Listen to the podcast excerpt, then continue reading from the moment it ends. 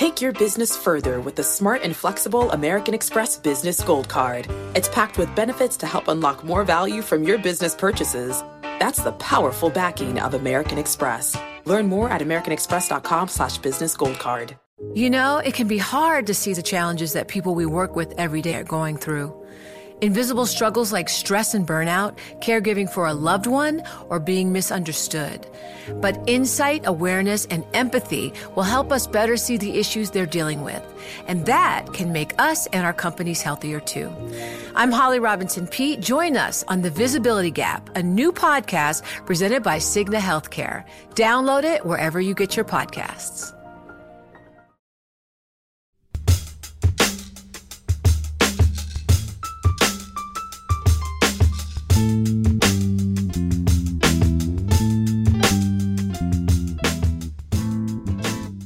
Hello, and welcome to What Goes Up, a Bloomberg Weekly Markets podcast. I'm Sarah Ponczek, a reporter on the cross asset team. And I'm Mike Regan, a senior editor on the markets team. This week on the show, we all have burning questions. So, for a few examples, I grabbed some from Google's most asked list. A few of the top ones were Is water wet? Can dogs eat apples? And my personal favorite, does he like me? Because I'm sure if you ask Google if he or she likes you, Google will have the answer for you.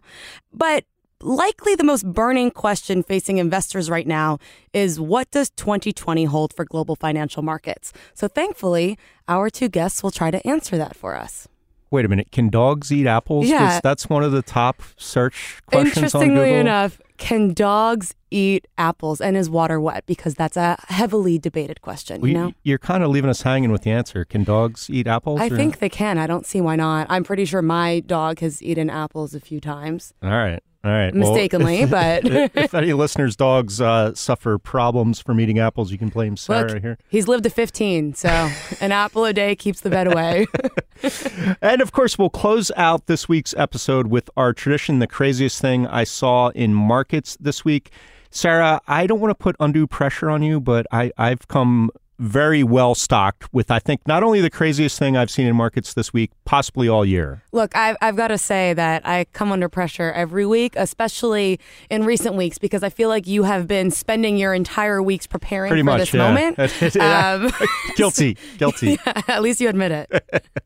But I also I vaguely feel sorry for our guests this week because we're going to force them to make predictions about 2020. And I just want to tell them up front, this was all Sarah's idea. She wrote the script. She's the bad cop in this situation. Uh, I'll take I'm the the blame. good cop. I'll take the blame. But let's introduce them now. The first time on the show, we have an investment strategist uh, from Edward Jones. Uh, she also has a very distinguished resume. She was chief economist at Redfin. She held positions at the CFTC, at Harvard.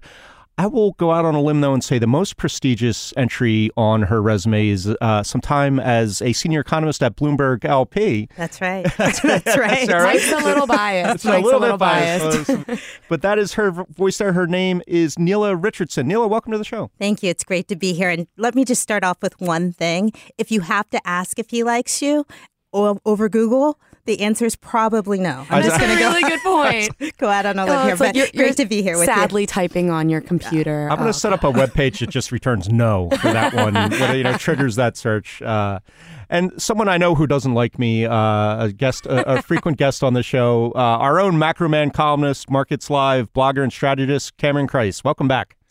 Always a pleasure to be here. Well, Nela, let's start with you. I know you gave us a list of some of uh, your sort of I don't I hate to use the word predictions, but what you're looking out for in 2020. Could you just boil it down? Whenever I see lists like this, my first question is, what are you most confident in uh, on this list? What is the the thing you're most confident about markets in 2020? no recession. Yeah. And and that's for a variety of reasons. If you think about where we were this time last year, we were looking at uh, the tail end of a rate hike, and Right. now we've done a complete U-turn. Uh, three rate cuts this year, and going into next year, looks like no movement. And the markets are expecting uh, the Federal Reserve to stay pat on rates. We have a consumer that's still in good shape, a blowout labor market report showing really strong job growth. So the, the economy has one tool in its toolbox it's the consumer, and the consumer looks very strong right now. It would be helpful if the consumer got a little help. So we don't think there's a recession. We think it's avoided. The economy has this really great power to grow during an election year. I don't know why. It just happens. Um, but we do think actually growth will be slower next year than this year. So that's the one caveat. Don't know why, maybe something like reelection pressure, who knows. Uh, but Cameron, you put out a list of non predictions for 2020, and one that was related to the idea of no recession was that we won't see another inversion of the twos tens curve. Why? Well, I, I would take a slightly different tack. You could argue that a steepening of the curve from here would actually be consistent with a recession insofar as the front end would rally harder, yields would come lower than uh, than than the back end. But uh, like most of the stuff I do, uh, that view is predicated on some sort of quantitative uh, model. Uh, the, the, drivers of the yield curve are basically um, uh, the real Fed funds rate, which has gone from slightly positive to, to now negative. A negative real Fed funds rate is consistent with a relatively steep curve. The level of the Fed funds rate relative to some norm, I like to use a 10 year average. Uh, this time last year, as Neil was alluding to, we were at the tail end of a tightening cycle. So rates relative to history were very, very high. That's come a bit lower now with those three rate cuts. Again, that's consistent with steepening.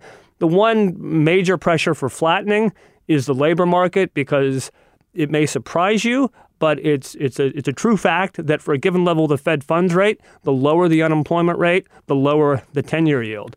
Uh, so if the labor market remains strong, that is something that could actually keep the curve relatively flat. But my framework suggests the twos tens curve should be about 50 basis points and we're like 27 now. We were 23 when I wrote the piece, so I'm already four basis points uh, uh, more more more margin. Moving in your direction. Yeah, exactly. And so none of your thesis about the yield curve has to do with the Fed buying up huge amounts of, of the front end of the curve. Uh, well, they're buying the Treasury bills. Right. So a three month bill is not the same as a two year um, a two year. So you're talking the two ten, yeah, two yeah, tens, yeah, yeah, yeah, not yeah. The, not so there's a there's months. a more forward. Basically, Treasury bills are anchored to the Fed funds rate plus or minus, whereas twos there's a lot more volatility because you can essentially embed future rate cuts if they are required into a two year note that you couldn't necessarily do in a in a three month bill. So Nela, another one of yours that is related to the conversation we're currently having was where will rates go? Is it possible rates go lower? And I thought it was very interesting uh, that you laid out a range, and that range was two to three percent. So at the higher end of different ranges that I've personally heard from different strategists, different investors, how would we potentially get there? Yes, we're not that far away from two percent on the ten-year yield right now, but if you have a range of three percent at the higher end, what would it actually be? What would have to happen for us to get to the higher end? To be fair, we think that we'll be at the lower end of that range. So we added a lot of cushion there. I actually disagree with Cameron, though I'm a big fan of his writing on the terminal. I do think there is a, there could be a short-lived inversion because the yield curve is so flat. But what we're seeing is consistent with growth in the economy. We think that growth and a strong labor market actually adds a little inflation to the mix, which will lead to a, a bit of an increase in interest rates overall. That is also in this context, though, of a global economy that we think is also going to be improving over next year. So, uh, in your role at Edward Jones, you uh, presumably speak to a lot of uh, individual, sort of right. what we would call mom and pop investors, uh, maybe uh, well heeled mom and pop investors, I guess. What uh, what's on their minds these days, and what sort of yield would start to catch their attention in the bond market to Mm. move them out of equities? You know, uh, we have 7 million clients across North America. A lot of them are either in or heading towards retirement. And so while this has been a great market for equities and bonds this year, we're expecting lower returns next year. And as they transition from uh, accumulating assets to disper- disbursement of assets in retirement. They're really concerned about the very low interest rate environment that we're in now and the high price of bonds. Where's that entry point? A lot of them are over invested in equities for their risk profile.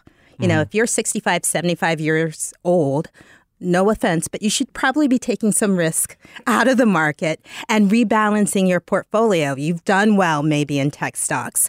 They're up 46% year to date. You've been doing well for the past decade. Now it's time to rethink what you need going into the future. And that is a hard transition when bond prices have risen so much this year. Really quickly, I want to rewind a bit just because you said you disagreed with Cameron, and we all know that we love a little bit of disagreement. it always makes for some good discussion. So, why? Why do you think, yes, the yield curve is relatively flat, could be easy to invert once again, but why do you actually believe that we could see that? Because it's such a muddy signal it's just muddy. It's not a clear. It was never a perfect signal. Uh, it is uh, predictive of recessions. It's reliable in some sense, but it's not flaw- flawless. Especially that twos tens portion of the curve. We prefer the three month uh, ten year yield. But if you look around the world, you see uh, so much of sovereign debt have returning negative yields. Uh, that's added pressure in terms of foreign demand for the long end of the curve. And that long end demand is actually what's suppressing long term rates. And so it is there is a tendency, I think, to when you look at a flat yield curve to read into it that this is something substantive about the economy. We don't think that it's saying the same signal uh, that it did in previous uh, market cycles that's the context, and and which I, I might disagree, but I haven't seen his math, so I could be convinced otherwise. Math matters.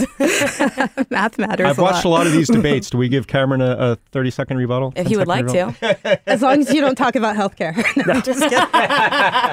no, I, I, I would actually say your worldview is actually consistent with a steeper curve insofar as I think we can probably all agree that the Fed isn't going to hike rates this year. They've basically more or less promised that.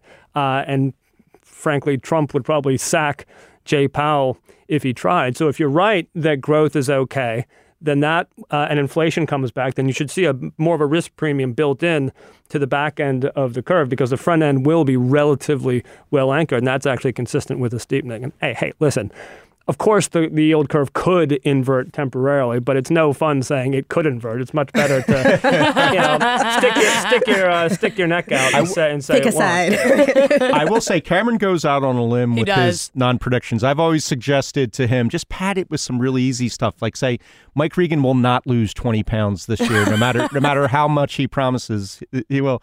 But uh, let's get to another one of yours, Cameron, and, and Nela, maybe you can weigh in on this too. But um, U.S. equities will not outperform the rest of the world. And as you write, this is kind of a consensus call. A lot of people believe that it's time. It's it's finally time for international equities to outperform.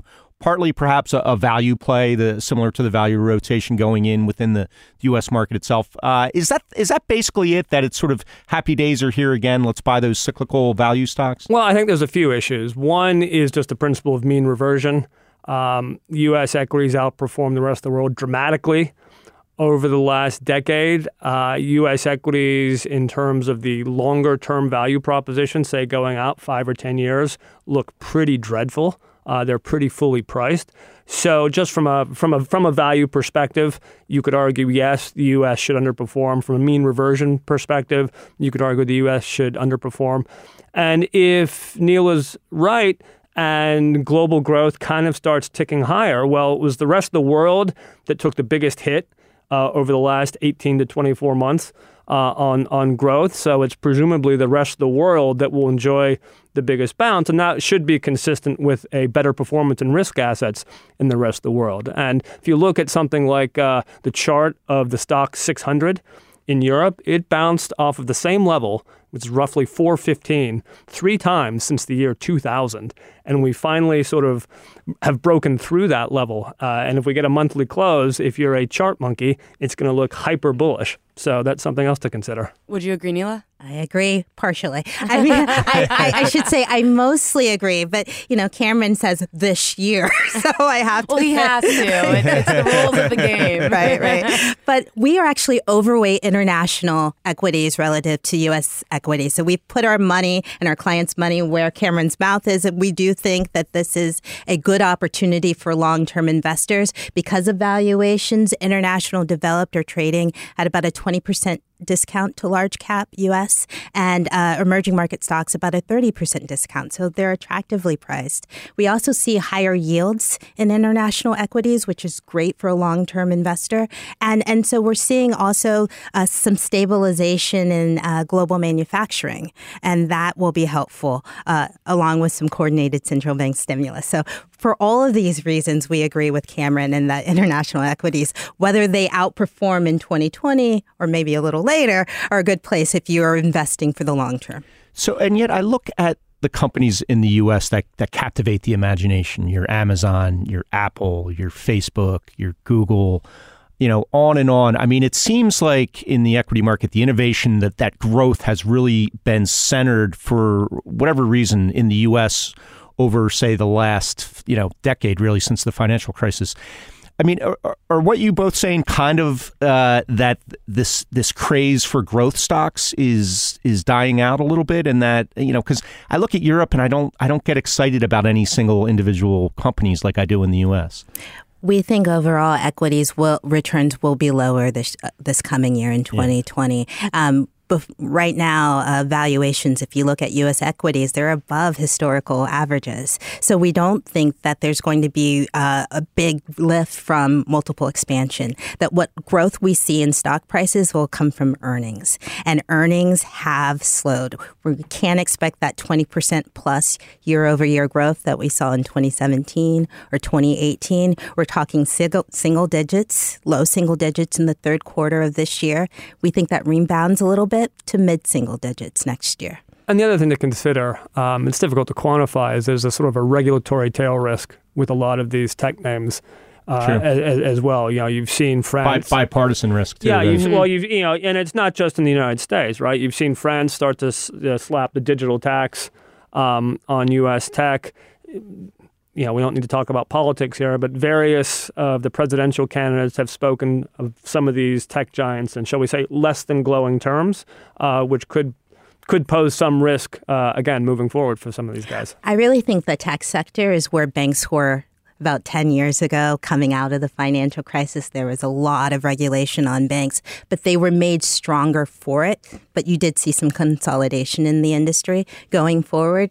Tech is now in that uh, position. Hopefully, the outcome means regulation that protects consumer privacy and data that ultimately makes the tech company stronger, but there's a little pain in that growth process. I will add in trying to read as many 2020 outlooks as possible. Goldman seems to be the only one that does have the out of consensus view here, or the one that really jumps out. They're sticking with the U.S. call. And the reason behind that, Mike, is because they do continue to see growth and tech outperforming. So that really does inform the geographic call, too, because it's hard to move away from U.S. if you still see tech growth, those companies being the ones that lead. Goldman may feel comfortable doing that in 2020. Um, uh, not everyone is making such a bold one year oh, prediction.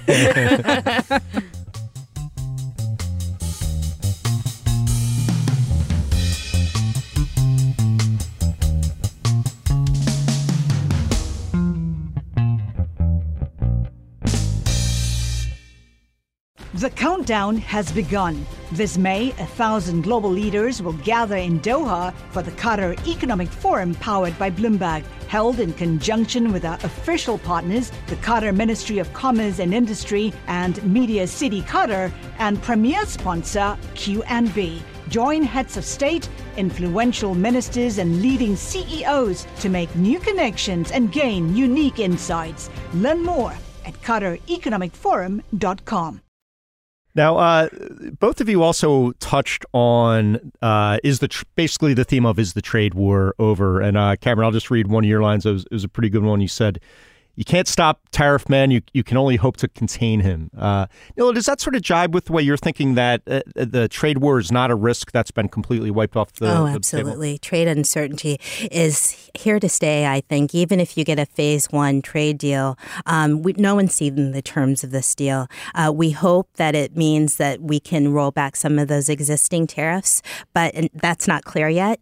But we have seen a pickup in tariffs in unexpected places like Brazil and Argentina just a couple of weeks ago based on uh, some charges of currency manipulation that seemed somewhat unfounded given what the economies are, are looking at at, like in those countries. And then a discussion about tariffs on French imports, which was also surprising given that it's almost New Year's Eve, and those are really valuable products in terms of champagne for, for U.S. consumers. So my my larger point is is that tariffs have been used to get both economic and policy outcomes by this administration, which means there's a bit of uncertainty of when they will roll on and when they'll be rolled back. And that uncertainty has influenced uh, market sentiment. With that, I have a follow up question, Cameron, and if this is allowed for your non prediction number eight. Um, so you say before that fantastic line that Mike read, U.S. tariff levels on China will not stay at current levels throughout the entirety of 2020. So my follow up to you is if they're not going to stay at the same level, are they going to go higher or are they going to go lower? Well, yeah, I think the risk is that. Uh, you know, even if there is an initial agreement, which we seem to have, uh, that the U.S. will use tariffs as a sort of an enforcement mechanism. Mm-hmm. And you know, the issue with the way this whole um, process has been executed is that you sort of you're on your train home. Uh, you know, 6 p.m. or whenever you go home uh, on a, thir- a random Thursday, and all of a sudden there's a tweet. You know, I've decided to put tariffs on China because they're not playing ball or, or, or, whatever. And that's that's that's clearly you know a risk or you know maybe even I I given the evidence of the last 12 months, probably the base case right. uh, about how this is going to play out. Yeah, and the big bold prediction that I don't think is actually that bold is that there will be no comprehensive trade deal between the U.S. and China next year. Oh, uh, I mean, the bold, the, the, the bold prediction is that there will be one. Yeah, is that, is that there will be one. Yeah, right, right. You know, Cameron, and it sort of gets to the um, the problem with the predictions like this when we're in such an unpredictable environment. I'm curious, you know, if you could go back to your days as a trader and a portfolio manager, when the calendar turned, did it mean anything to you? Like I know in this business we're we're sort of forced to have these outlooks. Everyone on Wall Street who's a strategist has to provide one. Would you even think about 2020 as a year? Absolutely. Because, yeah. And the, the, primary reason is that that number next to the YTD column goes from whatever it was on yeah. December 31st to zero. So if you're up 20%, say, uh, in December, yeah, okay, you don't want to lose it, but you can afford to swing the bat a little bit and uh, maybe lose 3 or 4%. On January 1st, the last thing you want to do is to have a big position that, that runs you over and be down 3 or 4% by January 15th, because that essentially crimps your risk taking for the entire year. Yeah. Um, or at least until you climb out of the hole. Now, back in the good old days before the crisis, uh, for macro products, you always had kind of a tailwind because the U.S. investment banks would start their financial year on December 1st. So those guys had these brand new spanking P&Ls uh, when everyone else was sort of being a little circumspect in December, and they would rush into piling into their favorite trades, and you would see stuff move uh, a lot. Uh, which would then give some momentum into into January. Well, now they're all sort of commercial banks like everybody else, so we all have to start uh, a, a, on January first, and we all have this sort of same. T- the tyranny of the P&L, the tyranny of the flat P&L at the beginning of the year, and that definitely informs how you approach taking risk. Yeah, I'm curious if the Edward Jones individual investors think in, in calendar year terms. And the re- one reason I ask, um, I was reading, I think it was uh, Wells Fargo Institute had a note out to clients saying, remember to rebalance your portfolio. I mean, we think of institution institutional portfolios rebalancing on a monthly or quarterly basis. That individual, though, um, I'm, I'm curious how they think about it. I did, I actually looked into this a little bit on our blog, and I noticed that when you have a year like we had where equities outperform uh, fixed income by such a, a, wide margin. I can I forget what it is. It's it's almost like twenty percent now. Yeah, it's about twenty percent. Twenty percent. That you do tend to see a little bit of softness in equities into January and February in the following year, almost like they rebalance in the new year. Uh, how big of a deal is rebalancing to to individual investors? Do they listen to you when you tell them to do it, and do they do it on a sort of set schedule? Yes, we hope so.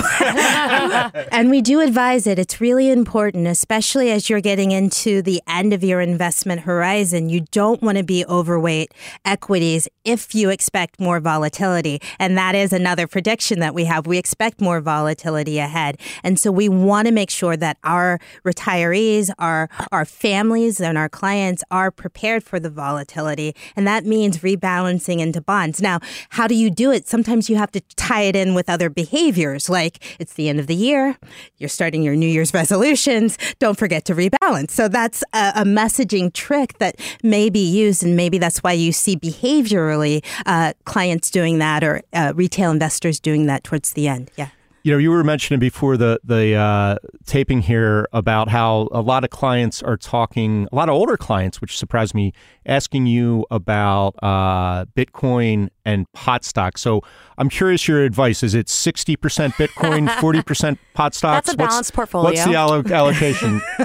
but but tell us about that because I'm surprised that the the sort of the older generation is curious about this. You know, our I think investors are very alert to headlines and they're very alert to trends in investing. But I think it tells you two things. One, uh, clients have a tendency in a low interest rate environment to search for yield. And that's one of the risks we're seeing at the portfolio level that because the returns on bonds is so low, it's like, can I move into high yield? Can I substitute bonds for utilities or other defensive stocks? And so we're very cautious in making sure that they understand that bonds serve a particular place. On the other end of the spectrum, there is some kind of safety and security when you've seen returns like this and you've seen seen the market be relatively calm this year. I mean, yeah. we haven't had a correction at all this year, which on average, historically speaking, we should have at least had one. So clients are feeling recency bias basically exactly mm-hmm. they're feeling pretty good about the market they've had some good returns and so they're saying okay what else is out there can i pay attention to i don't have to worry about my portfolio what is this Bitcoin thing I've been thinking about. But for the record, tell me about FanDuel or or, or pot stocks. Or those uh, my my my nephew was telling me about those, and but we we obviously caution heavily against if we could have a negative allocation to Bitcoin and, and pot stocks, we would probably encourage that. We don't think uh, that they have a place in an investment portfolio because they haven't been through a market cycle, and that is our criteria when we think about long term quality assets. We want to see that they've gone through a cycle. Uh, pot stocks have not. Before we get to the craziest thing, because I'm waiting to hear what Mike says since he hyped it up so much earlier in the show, I'm curious does that make either of you a bit nervous? Because in the run up that we've seen at the end of the year, keep hearing there's no euphoria. There's no euphoria. Uh, people are still very skeptical. People are nervous. That means that we can go on for quite a while. But if older clients are truly comfortable enough to ask about pot stocks and Bitcoin, that makes me wonder if that rings a bell for either of you. Well, in, on the one hand, and I'll, I'll answer quickly and, and give Cameron his, his, his swing. But on the one hand, uh, our clients' portfolios are on the outset intended to go through several market cycles. So we are talking about a select group of people who have uh, a balanced portfolio and are interested in other asset classes, and we have recommendations that they can follow up on. Uh, but at the same time, the markets have been quite calm. And though we've seen stocks hit new, fresh highs over, even over the last couple of weeks, they've only inched along, right? So we are not seeing big movements uh, in the stock market yet. You're not seeing the kind of euphoria that I saw in the housing market at Freddie Mac as a housing economist in 2005 and 2008. This is a different market. And so I think that's important to uh, articulate to our clients. We're not seeing asset bubbles in this market. Yeah, uh, I'm not sure if we would should expect to see the sort of euphoria that we saw 20 years ago, just because of demographics. Mm-hmm. Um, the people with all the money are the are the older generation, uh, whom uh, uh, are being advised to switch into bonds, right, um, and the um, the younger generation, the, the millennial um, generation, doesn't have the same financial wherewithal that uh, say the boomers did at the same point in their generational Yeah. life cycle. And it, it, it seems as if for the last several years, if you look at the um, the asset allocation of the millennial generation through some of the Fed data, that they've been pretty risk averse. Yeah. Um, so you could argue that there's perhaps some pent up demand for both real and financial assets from from that generation, but I guess they would say they need to pay off their student loans or have Right. them have them magicked away before uh, before they, they can do so. Cameron raises a really important point that is actually supported anecdotally by our financial advisors at Edward Jones.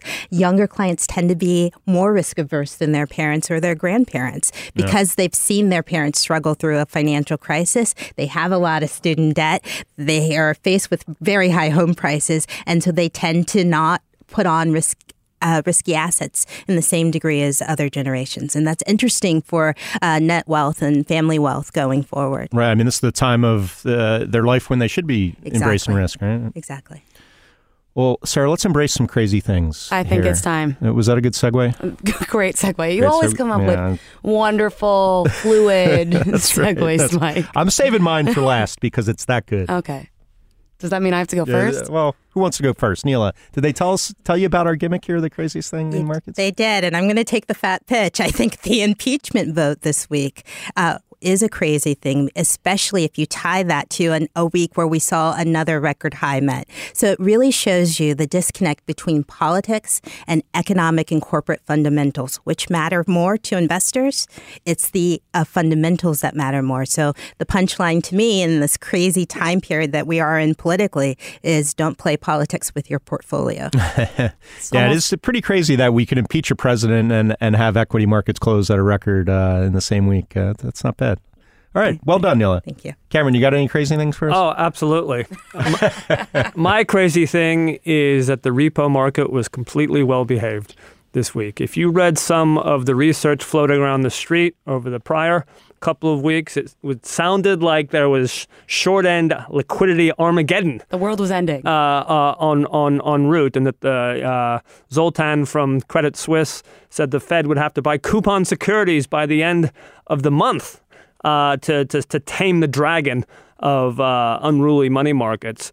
Uh, this week was a particularly important week because you had the settlement of last week's Treasury auctions, and uh, the 17th is typically the peak for corporate tax payments where they take money out of banks and give them to the Treasury. Both of those events passed with nary a whiff of any dislocation in the repo market. So that was crazy. also crazy that that research that you brought up was also brought up at the press conference with Fed Chair Powell, uh, which was a pretty interesting moment. Yes.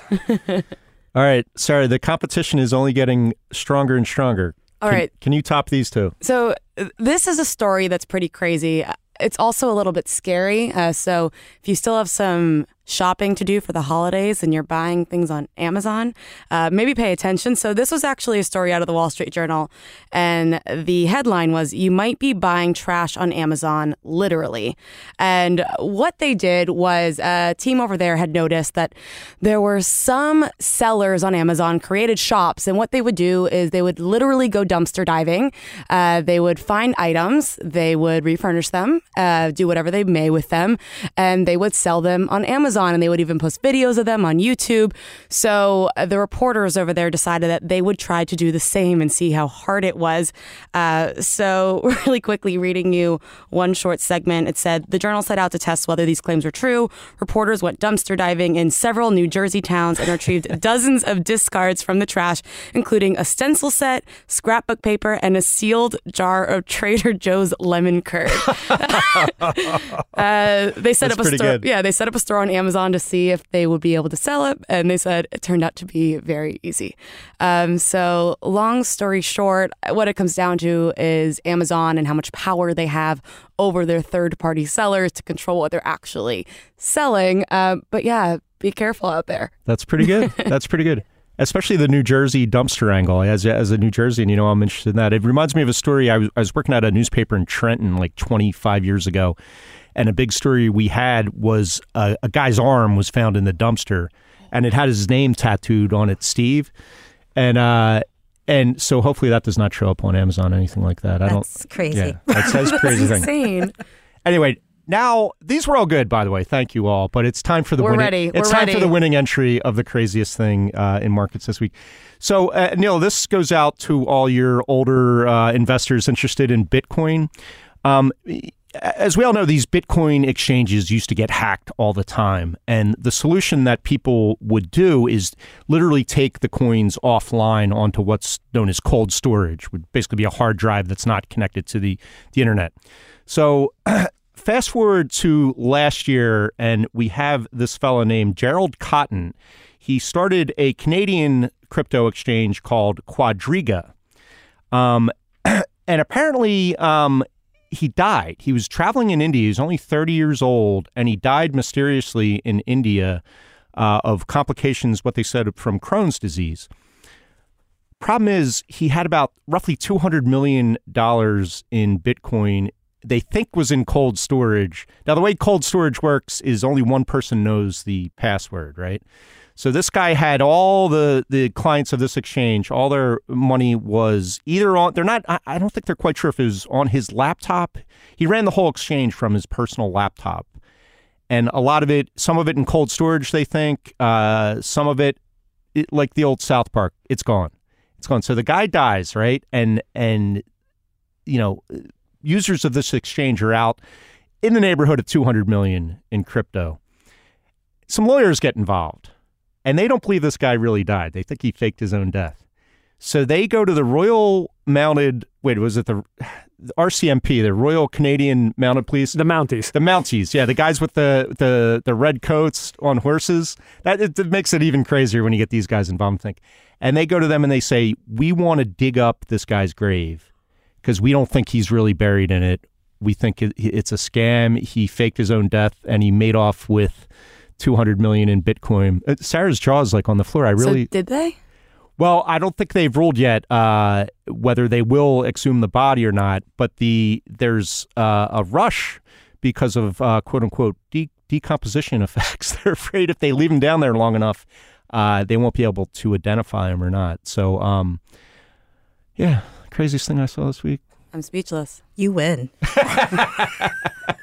But And now I'm- I, I really need the follow ups from now on because right. I want to know we'll how you this updates. ends. I think we should send Mike on assignment to the exhumation. and you've added another risk that I will pass eh, along in- exactly, in, terms exactly. of Bitcoin to our clients. God.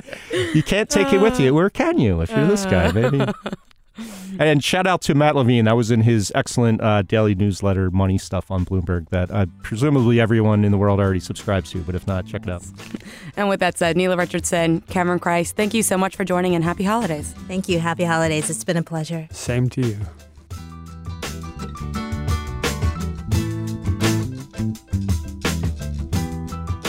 What Goes Up will be back next week. Until then, you can find us on the Bloomberg Terminal, website, and app, or wherever you get your podcasts. We'd love it if you took the time to rate and review the show on Apple Podcasts so more listeners can find us. And you can find us on Twitter. Follow me at, at Sarah Ponczek. Mike is at Reganonymous. Our guest, Cameron Crise, is at Fifth Rule. And Nela Richardson is at Nela Richardson. You can also follow Bloomberg Podcasts at Podcasts. What Goes Up is produced by Topher Forhecz. The head of Bloomberg Podcasts is Francesca Levy. Thanks for listening. See you next time.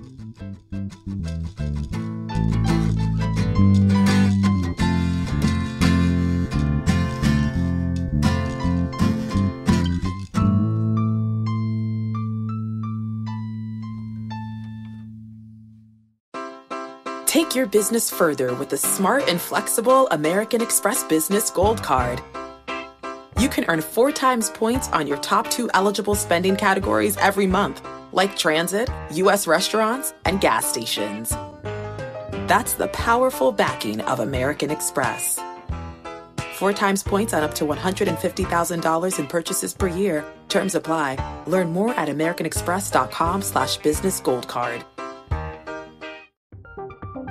From Silicon Valley to Wall Street, the promise and perils of artificial intelligence are playing out on the world stage. But what will the next phase of AI adoption look like? Which companies, from big tech to startups, will dominate? And where do the risks and unintended consequences lie? I'm Emily Chang. Join me at Bloomberg Tech in San Francisco, May 9th, to answer many of the industry's burning questions, alongside Snap's Evan Spiegel, Xbox President Sarah Bond, OpenAI's Brad Lightcap, top researcher Dr. Fei Fei Li of Stanford, and many more. More details and just a few tickets left at bloomberg.com slash techsf.